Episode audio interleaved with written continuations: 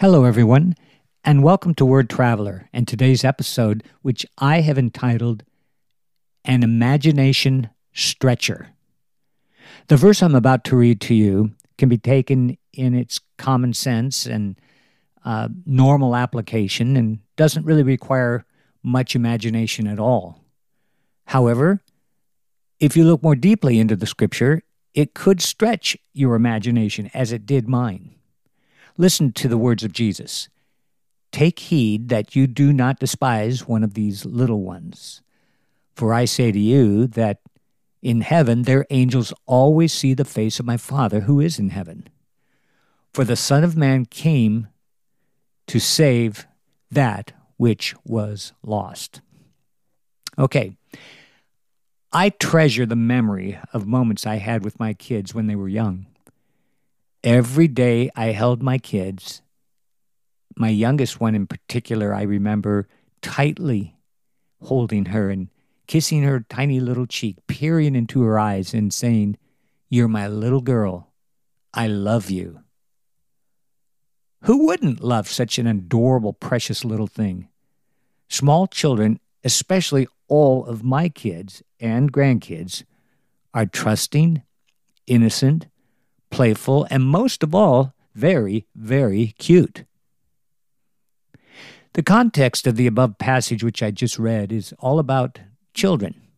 In answer to their question about the greatest in the kingdom of heaven, Jesus set a child before the disciples, and he explained this: unless you are converted and become like children, you shall not enter the kingdom of heaven.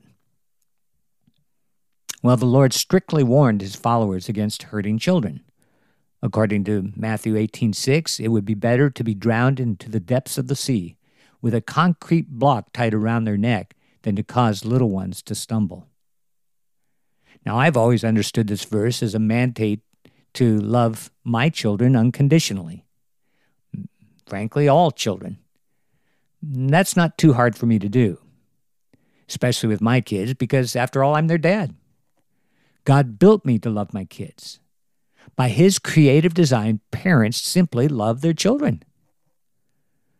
But the last part of this scripture troubles me. For the Son of Man has come to save that which was lost. Well, my kids aren't lost.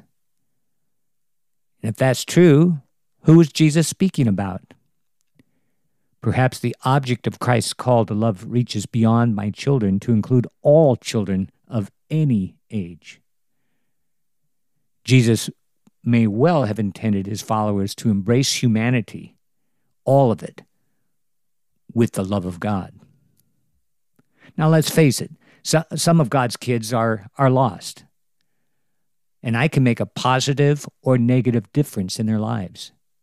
I can despise, snub, ignore, berate, judge one of these little ones, and help to secure their eternal lostness, or I can try to love the unlovable, that is, all of God's children, just as Jesus did. There are multitudes of unadorable and not-so-cute characters out there who are absolutely not easy to love. Jesus loves them all just the same. He loves the stinking, unshaven, elderly, homeless, overweight, drunk men and women looking for a handout just as much as he loves my pure and innocent, precious little children and grandchildren. Now, I cannot imagine holding a down-and-outer tightly, kissing his dirty cheek, peering into his eyes, and saying with sincerity, the way I do with my own kids, "You are my brother. I love you." Well, maybe I need to stretch my imagination just a little bit. Thanks for listening.